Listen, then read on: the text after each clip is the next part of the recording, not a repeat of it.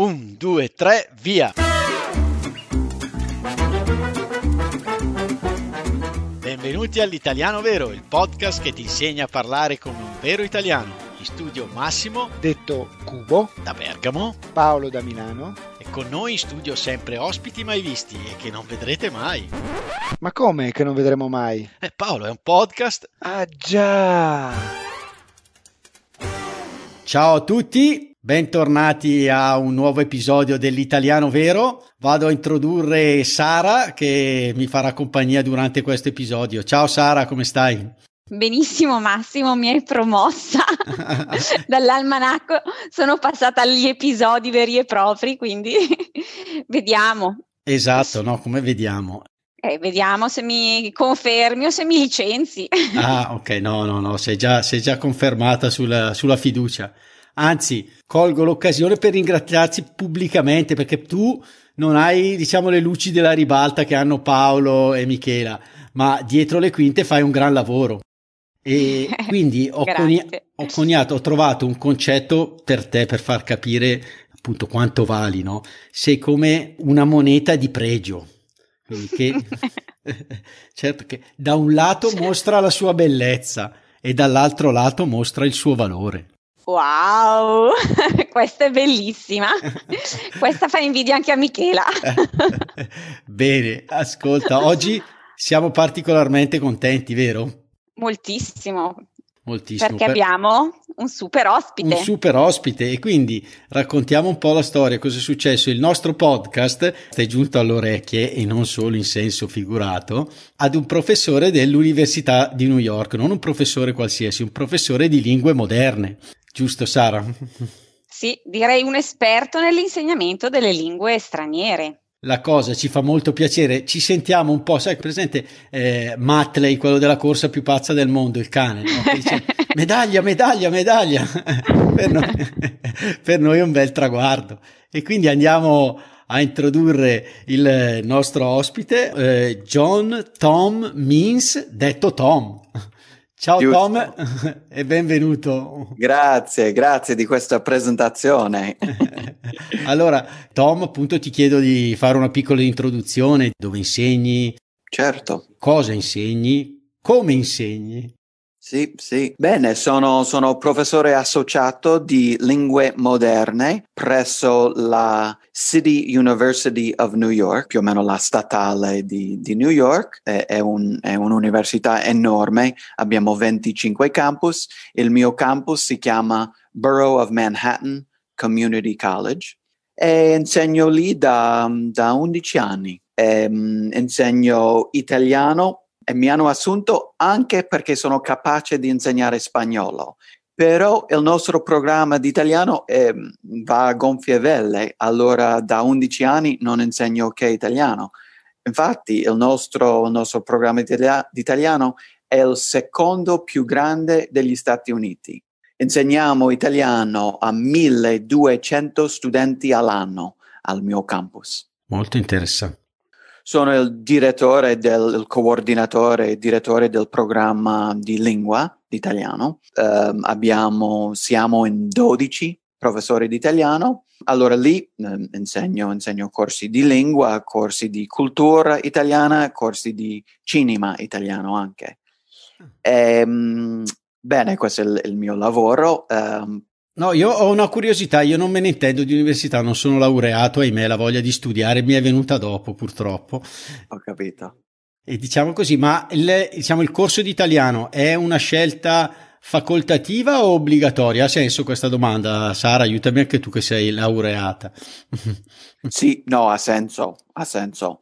Uh, sì, la maggioranza dei nostri studenti, perché al mio college ci sono 30.000 studenti e la maggioranza dei nostri studenti devono seguire una lingua straniera per almeno due semestri. Però ovviamente più di mille studenti scelgono l'italiano come, come lingua straniera, come detto, obbligatoria. Quindi la conferma che appunto è una lingua molto amata, anche se poi magari non è usata, diciamo, per fini forse professionali, però eh, è molto richiesta, diciamo così. Assolutamente, sì. E immagino che tu abbia fatto la stessa scelta in passato, perché ti sento che hai un italiano perfetto.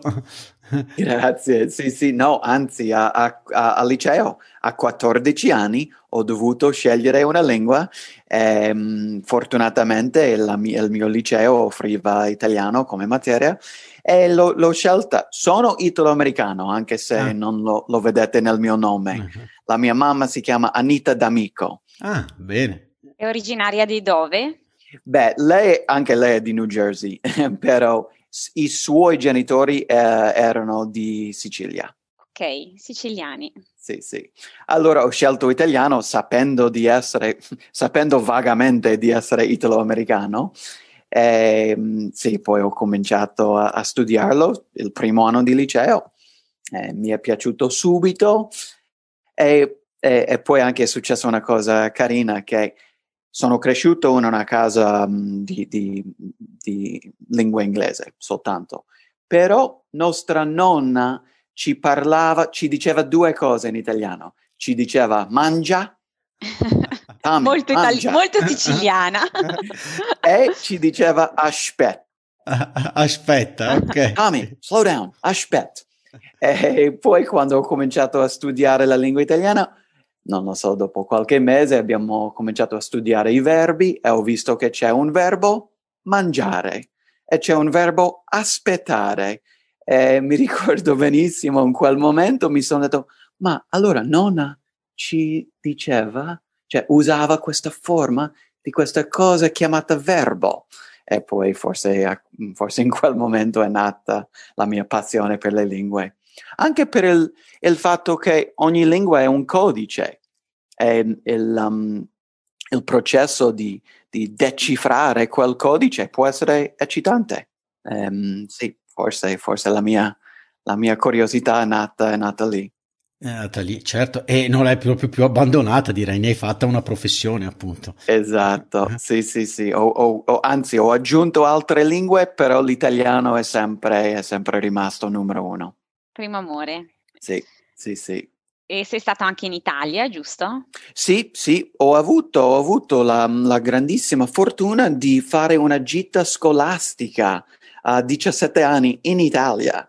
Eh, sempre a questo liceo la, la, la, professoressa ha organizzato una gita scolastica e ehm, sono andato il mio terzo anno di liceo e anche se non parlavo bene mi sono divertito, mi sono innamorato dell'Italia e ho, ho visto che, mamma mia, questa materia è una, è una cosa che posso applicare mentre, che ne so, fai anche se, se sei bravo in, in um, storia, matematica, non è sempre applicabile. Invece con l'italiano come lingua straniera, in Italia almeno, ho visto che, mamma mia, è divertente usare questa materia, applicare questa sapienza.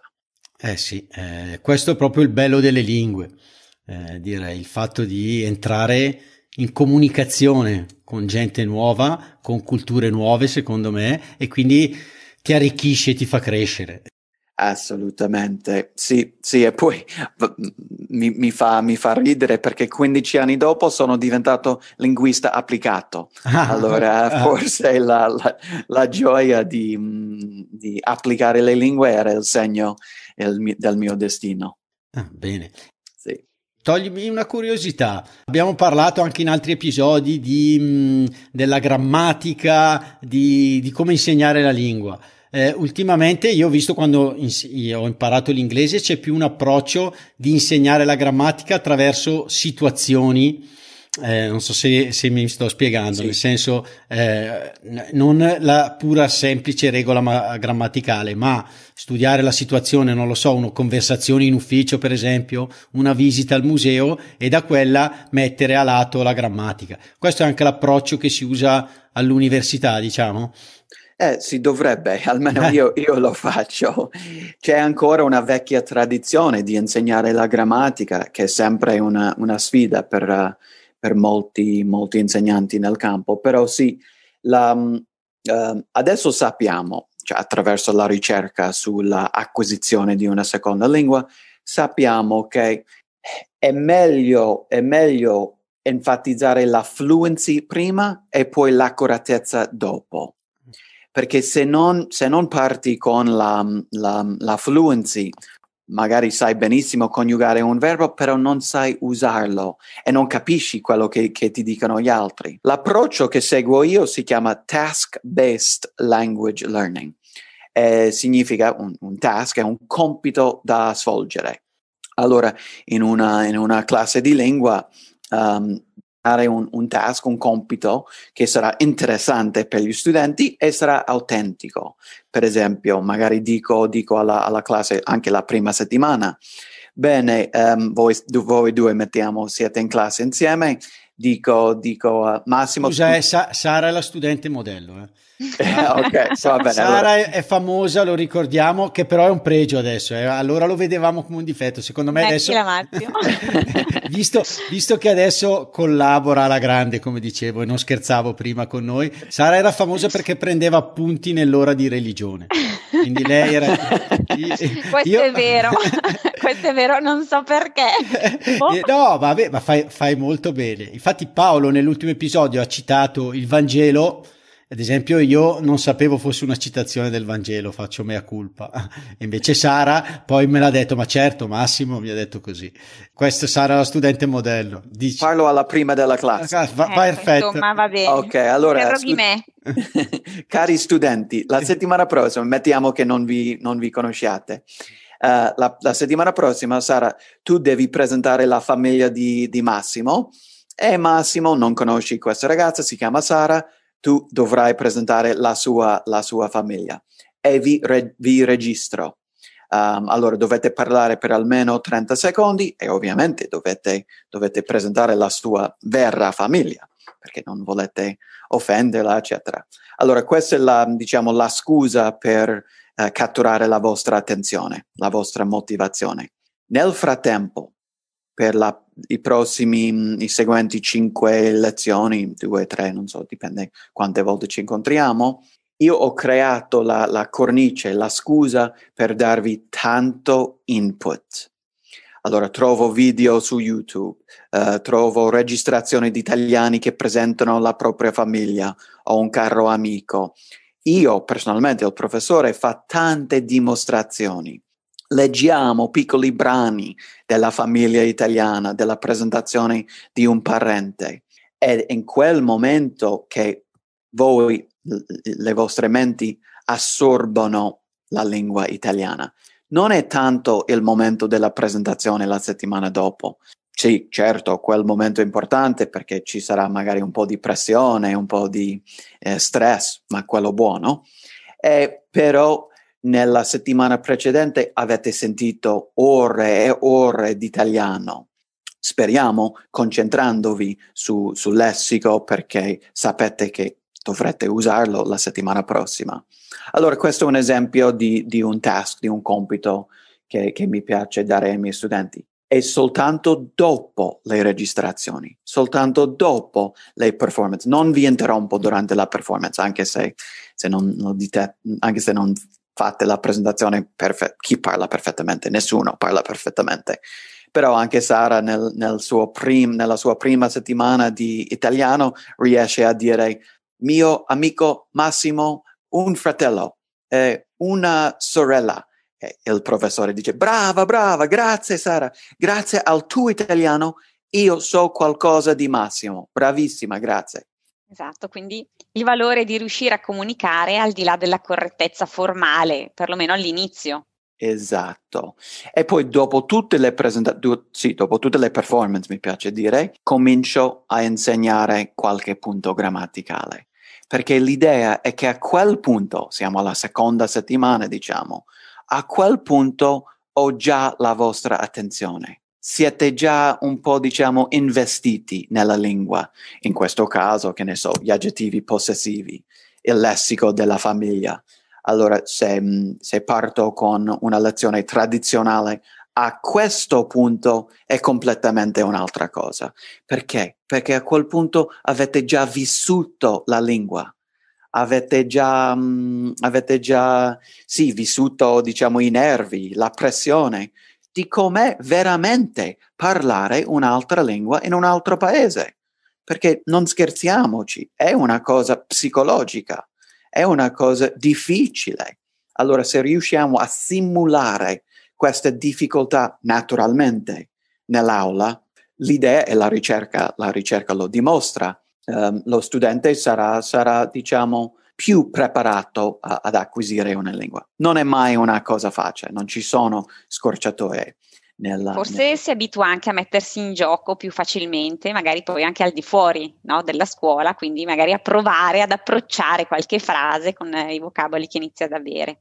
Brava, e questo è anche un po' il metodo che, che sono riuscito a, a, mettere nei miei libri, che ho, ho, sono riuscito a identificare più di 4.000 parole che si somigliano attraverso uh, cinque lingue. Adesso mi hanno pubblicato um, la serie in cinque lingue. Esatto, infatti volevamo proprio Massimo, vero, parlare di questi eh, libri che ha scritto Tom e, e se ci puoi eh, spiegare questo metodo nuovo di cui noi non avevamo sentito ancora parlare, vero Massimo? E appunto adesso ci illustrerà. Esatto, che trovo un metodo che trovo assolutamente geniale. No, beh, dell'esposizione prima di Tom mi è piaciuto perché ci ha dato proprio un caso pratico, ecco. E poi eh, davvero detto da lui sapendo che è applicato all'Università di New York, davvero mi, non lo so, eh, gli, diamo, gli do tanto valore, ecco. Ecco, Massimo, preparati. Preparati perché voglio sapere tutto della tua famiglia in inglese. Ah, in inglese. Okay. Devo migliorare l'inglese. Ecco. Sì, e tornando, adesso andremo a trovare a parlare dei libri che sono, un, secondo me, un'idea geniale, Tom. Ma volevo riprendere solo velocemente due concetti, l'abbiamo già ripetuto, quello che dicevamo al podcast al quale ci ispiriamo, che è Connection, not Perfection, il nostro, quindi proprio quello, no? Che dicevamo prima, come dici, cominciano a dire io, eh, Massimo, avere un fratello. Eh, è un grosso passo e entrano in comunicazione con diciamo l'interlocutore e gli trasmettono qualcosa. Questo è il bello, eh, Sara, di quando ci scrivono, anche con qualche errore che noi non notiamo assolutamente, ma nei ringraziamenti ripeto, anche con qualche errore, noi percepiamo tanto calore, quindi entrano in connessione con noi, ci trasmettono qualcosa. Non, la perfezione arriverà dopo, messo che esista. E quindi questo è già un grosso traguardo. Quindi io ringrazio tutti gli ascoltatori che ci scrivono. Ripeto, gli errori non li consideriamo nemmeno, non li guardiamo, guardiamo il fatto che voi nella nostra lingua ci comunicate, ci comunicate, ci trasmettete qualcosa Magari anche qualche critica, eh, potete mandarci anche quella. Quella e... a cubo però, eh. Ah, ecco, esatto. Alla pecora nera. Ciao, sono Cubo, scusate l'interruzione dell'episodio. Volevo annunciarvi un'importante novità. Da qualche settimana abbiamo messo a disposizione la possibilità di ascoltare i nostri episodi con i sottotitoli e di scaricarne l'intera trascrizione in PDF potete trovare un'anteprima selezionando la voce trascrizioni dal nostro sito. Diventando nostro patron potrete accedere ad ulteriori trascrizioni. Se vi piace l'idea, aiutateci sostenendoci per rendere le trascrizioni sempre più numerose. Grazie e buona continuazione. Ritorniamo al, quindi all'argomento dei tuoi libri, Tom, geniali. Mm, come dice Sara, non, non, non conoscevamo questo metodo che abbiamo trovato molto, eh, ripeto, molto intelligente e geniale. Interessante. Interessante. Bene, grazie, grazie, grazie. Sì, no, guarda, io quando avevo vent'anni fa, quando avevo 25 anni, avevo visto uh, alcuni di questi modelli, perché molti professori di lingua mh, mm, mm, li conoscono, uh, cioè sono i suffissi che servono da ponte attraverso, attraverso le lingue. E, ehm, eh, niente, mettiamo la, il suffisso ta in italiano, che quasi ogni parola in italiano che finisce in ta, opportunità, possibilità, eh, qualità, è lo stesso in inglese, ma finisce in T, possibility, quality, eccetera. È, è lo stesso ponte ti porta a portoghese, e a spagnolo e a francese. Queste sono, sono diciamo, e inglese sono le cinque lingue um, in cui la serie è pubblicata. Però torniamo a vent'anni fa, che sì, eh, questi modelli mi, mi incuriosivano, mi, mi affascinavano e vi dico la verità, sono andato a comprare il libro. Mm. Sono andato a una libreria specializzata in lingue, sono andato a, a comprare questo libro sui suffissi e il commesso mi ha detto no, mai sentito parlare, buona idea però. E sono tornato a casa, questo libro me lo scrivo io. Ah, bravissimo. Ah, quindi non esisteva ai tempi? No, no, sono, sono, ancora, credo, il primo a metterlo in un libro e a metterlo in un programma audio. E, ehm, sì. Quindi, quindi, conoscendo, facciamo l'esempio inglese-italiano, giusto? Quindi mm-hmm. facevi un esempio dal, conoscendo la parola inglese possibility, sappiamo che il suffisso, giusto? T, sì. Y, TY, diciamo, diventa TA in italiano. Sì, esatto. E solamente quel suffisso sì. ti dà centinaia di parole in italiano. Perfetto. Perché, e poi nel mio libro eh, sono, sono elencati in ordine alfabetico. Allora vedi che ne so, attività, celebrità, uh, uh, opportunità, eccetera. Quindi quanti, quanti di queste associazioni hai trovato? 24. 24 ho trovato, ho identificato 24 suffissi che, che funzionano bene. Ci sono altri, però magari soltanto delle parole eh, eh, eh segue quel, um, quel modello. Questi 24 modelli suffissi ti danno più di 4.000 parole in italiano. Caspita. Quindi tu hai, hai fatto, diciamo, queste associazioni tra inglese e italiano giusto? E poi qua, con eh, quali altre lingue? Quindi tra inglese e portoghese, dicevi?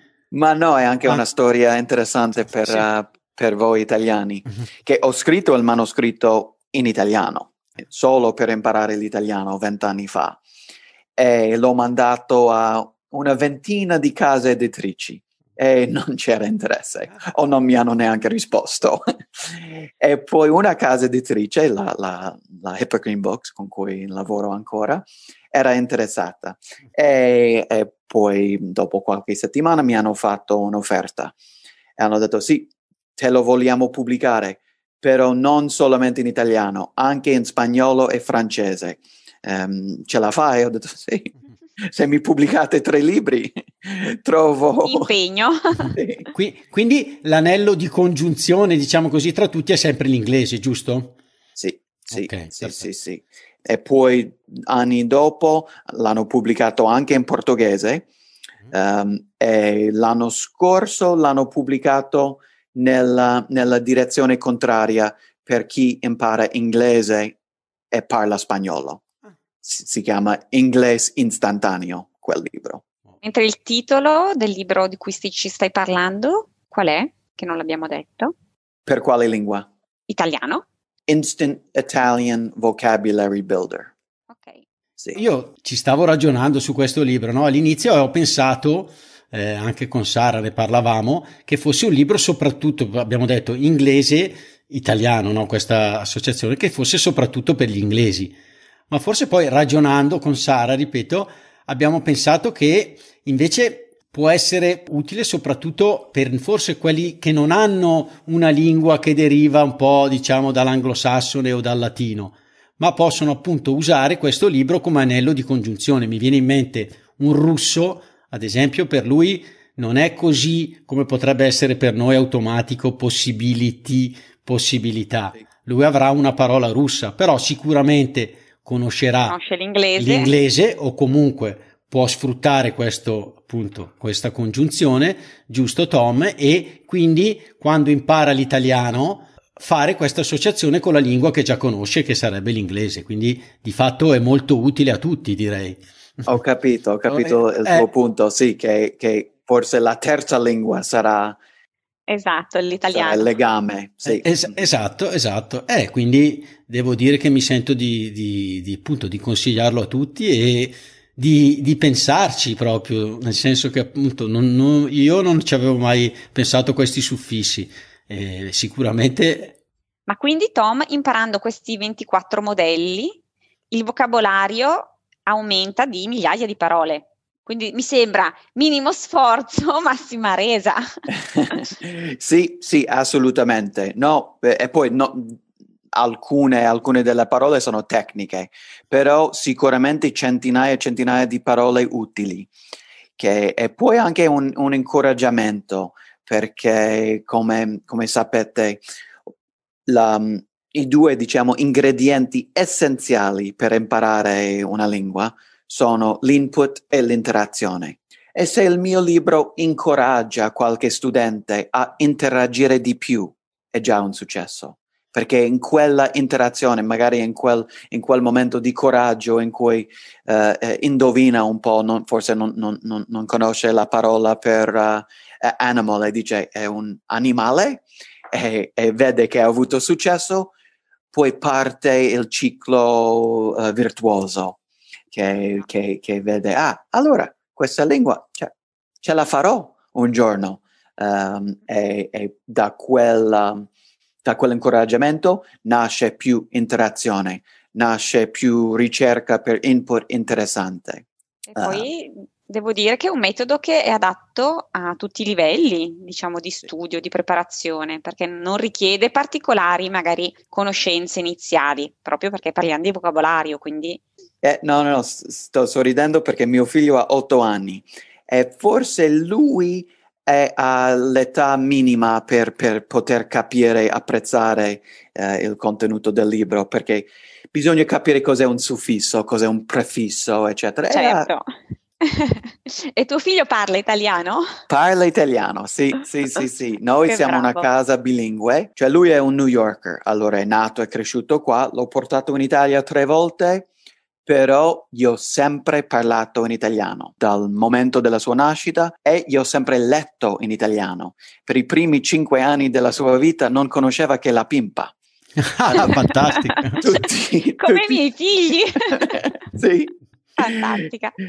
Sì, sì, e guardiamo ancora, tuttora ho detto a otto anni, guardiamo 90% dei film che guardiamo sono in italiano. Allora sì, è bilingue, capisce tutto e quando siamo in Italia comincia a parlare meglio. Qui a casa mi dice, forse mi parla 70% in inglese e 30% in italiano, però io ho sempre mantenuto la, mm, la routine di parlargli in italiano. Sì, io uso sempre, c'è bisogno un po' di carburare, diciamo, per usare un termine. Io in inglese dico ho bisogno di fare il warm up, no? In e, e Sì. quindi eh, lo capisco. Dopo un po', ecco, carburi, magari switchi la mente, diciamo, vengono termini inglesi, eh, su- sulla lingua che vuoi parlare e, e diciamo diventi un attimo più fluente.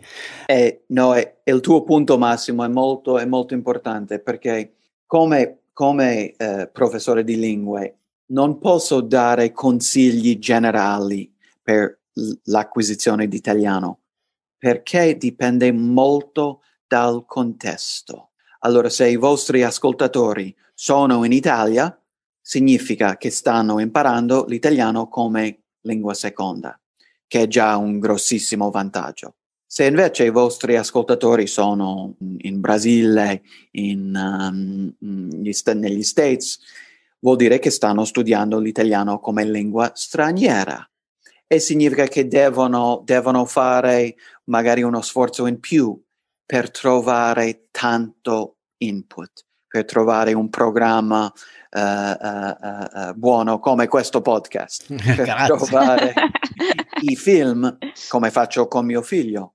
Devo fare, devo fare uno sforzo in più per trovare i film di Disney in italiano.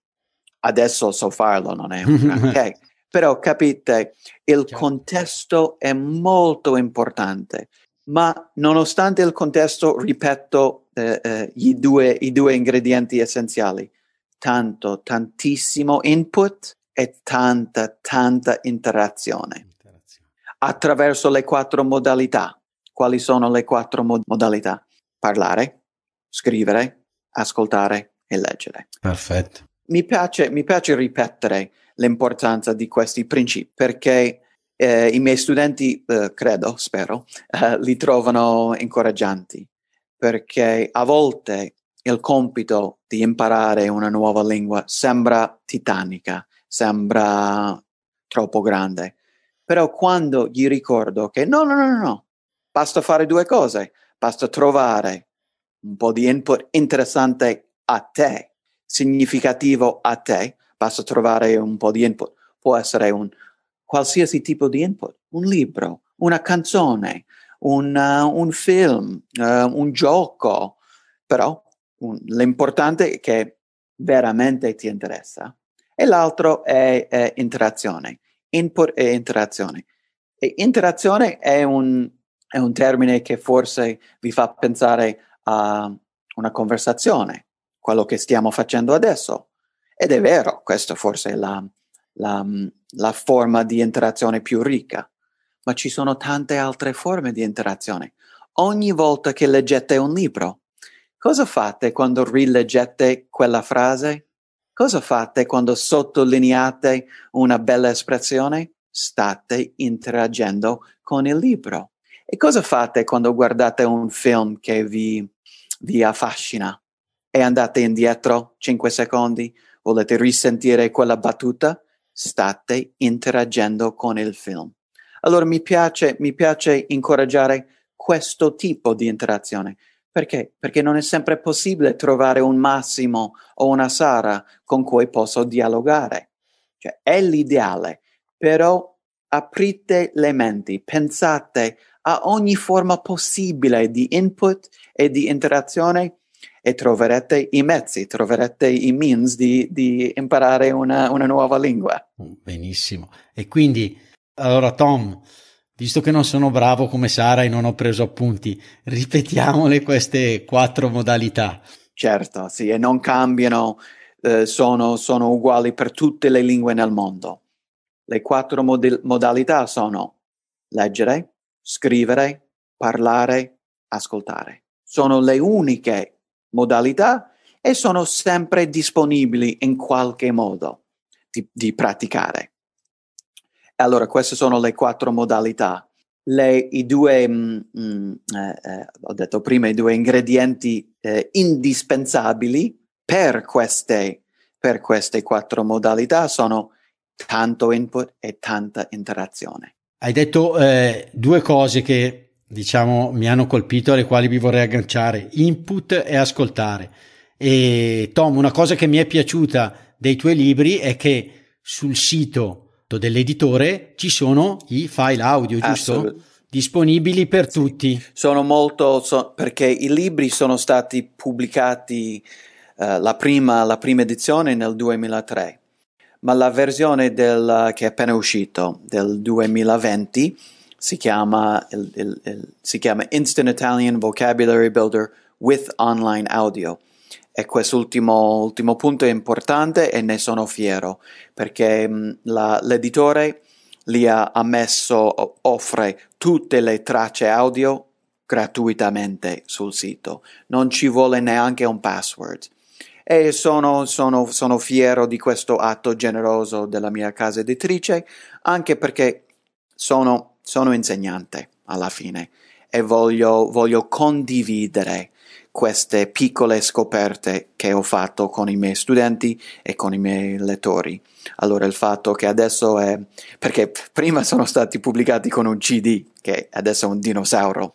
Eh. il tuo italiano è vabbè, Favoloso. professore di italiano, sì. sì. Ebbene, guarda, è un piacere ascoltarti. Ma quindi a, a, proposito di questi piaceri che facciamo agli ascoltatori, ti avevo chiesto fuori onda da buon italiano, ok, soprattutto del sud, delle mie origini, e dopo vi faccio fare una risata, un, eh, uno sconto, possiamo offrire uno sconto ai nostri ascoltatori? Assolutamente, sì, no, la, l'editore um, uh, offre uno sconto di 50% agli ascoltatori di, dell'italiano vero. Basta andare sul sito della, della, casa editrice per le prossime tre settimane il libro sarà disponibile a metà prezzo. Ah, bene, benissimo, benissimo, ti ringraziamo. Magari nel blog metterò il link per accedere direttamente per chi è interessato. Bene. Quindi facciamo tre settimane perché i patron di solito ce l'hanno una settimana prima e due settimane dalla diciamo, la pubblicazione ufficiale sul sito e sulle piattaforme online. No, mi è venuto da ridere da buon italiano, mi ha fatto venire in mente che come si dice, lo diciamo, tale padre, tale figlio, tale madre, tale figlio. Vi devo raccontare che mia mamma è solita chiedere sconti, no? E una volta ci trovavamo in visita alla bellissima villa di Ravello, Villa Cimbrone, e all'ingresso c'era scritto biglietto singolo 10 euro per gruppi eh, costo 8 euro. Allora mia madre ha preso la gente che arrivava e diceva ragazzi venite qua facciamo un gruppo in modo da, da ottenere lo sconto. Ma alla, alla, biglietteria le dissero no signore i gruppi vanno accreditati prima non vale però diciamo che è stata furba. Nel, nel, nel tuo sangue esatto va bene dai dopo di solito racconto le barzellette questa è quasi una barzelletta diciamo così quindi Sara va bene è stato un piacere, sì. cosa dici, mm, ascoltare Tom? Ma è stato veramente un piacere. Tra l'altro, alla nostra età è giovanissimo, insomma, è un ah. professore che ha già fatto tantissime cose, è vero, eh sì. però è proprio è anche un bel ragazzo, è Cubo, noi che ce l'abbiamo davanti, devo dire. Complimenti, Tom. Il fido del tuo non giudizio. manca niente, insomma.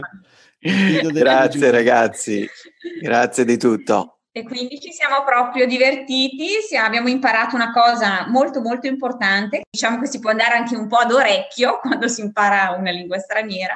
Grazie Tom. Grazie a voi, grazie, grazie a voi. Davvero e speriamo di averti ancora ospite, dai. Quando volete, quando volete, veramente, molto volentieri. Va bene, grazie mille allora. Ciao a tutti. Grazie. Alla prossima, ciao Tom, ciao, ciao, ciao Massimo. Ciao. Ciao, sono Massimo. Vi ringrazio per essere arrivati alla fine di questo episodio. Volevo solo ricordarvi che il nostro podcast è un progetto libero finanziato dagli ascoltatori e dalle ascoltatrici. Se ti sta piacendo l'italiano vero, ci piacerebbe che anche tu entrassi a far parte dei nostri sostenitori al solo costo di un caffè. Per farlo, seleziona il link Sostienici con un caffè che trovi all'interno della preview dell'episodio sul tuo podcast player oppure sul nostro sito web. Grazie mille e a presto!